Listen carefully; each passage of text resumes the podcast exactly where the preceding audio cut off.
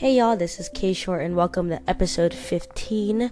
It is Wednesday, January 10th, 2018 around 11:56 p.m. and welcome to another episode of K Short Talks. I just want to say thank you all so much for joining me tonight. I know that you all could be anywhere else in the world, but you're here with me and I just want to say I really really appreciate you for that. So, today's topic is called This is Personal and I just got done watching a documentary that I've been looking forward to watch for a really long time. It's called The Same Difference. And it's basically about gay people discrimin- discriminating against other gay people. So there was four rules in the movie that said or in the documentary that said these are the particular rules that happen within the gay community or within the queer community. One, there always has to be a feminist stud. Two, no studs on studs. Three, no bisexuals. And four, no pregnant studs. And I'm, sure you're thinking like, wow, that's probably really some ignorant stuff. Um, but that is something that happens within the within the queer community. Um, and if you're not a part of it, you obviously wouldn't know about it. So um, that documentary in itself was just talking about the things that we have to go through. Um, and the conversations that we have amongst people in our community. And so it just made me think that maybe the reason why I haven't attached to a job or a company for the past five years I've been in the workforce is because it's not personal to me. And to, and to me, this is personal. When it comes to people in our community discriminating discriminating against each other, and it just reminded me that we need to heal as a community. We need to have conscious conversations, and there's a lot of deep work that needs to happen. But to be completely honest, I personally just feel so underqualified to even have those kinds of conversations with with people within my community.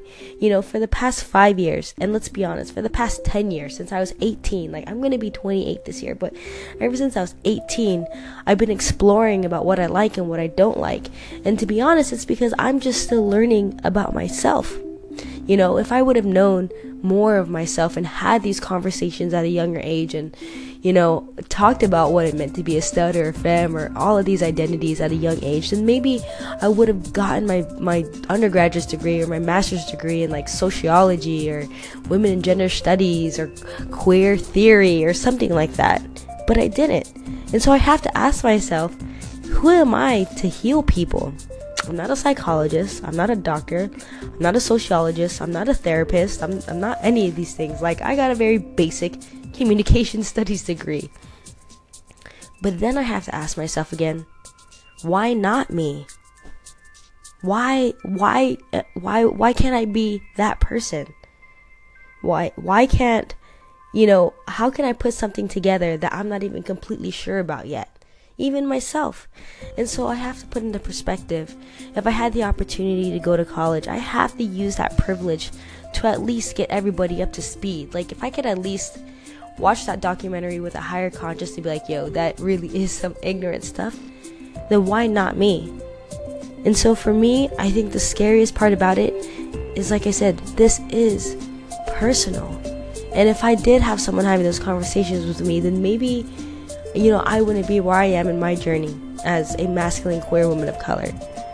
And so to me, the scariest part is that this is going to take my whole life's work. Whole life to heal these communities one by one, identity by identity. It's not going to just be what it means to be a queer person. What it, it's not going to be just what it means to be a, a, a person of color. It's not just going to be a woman. It's not just going to be a masculine woman. Like, there's it's way too many intersections. Way too many intersections. And it's not only breaking it down one by one, but then having to heal as one whole person and then having to having to have those conversations as a community as a whole. So, what do you think? Do you think that this is something that's needed? I'm not quite sure. I I don't know. So, thank you all so much for listening. I'm literally down to the wire to finish this episode, but you all can follow me at k.short um, and have that conversation with me on there. But to be completely honest, just tune in for tomorrow for another lesson on K Short Talks.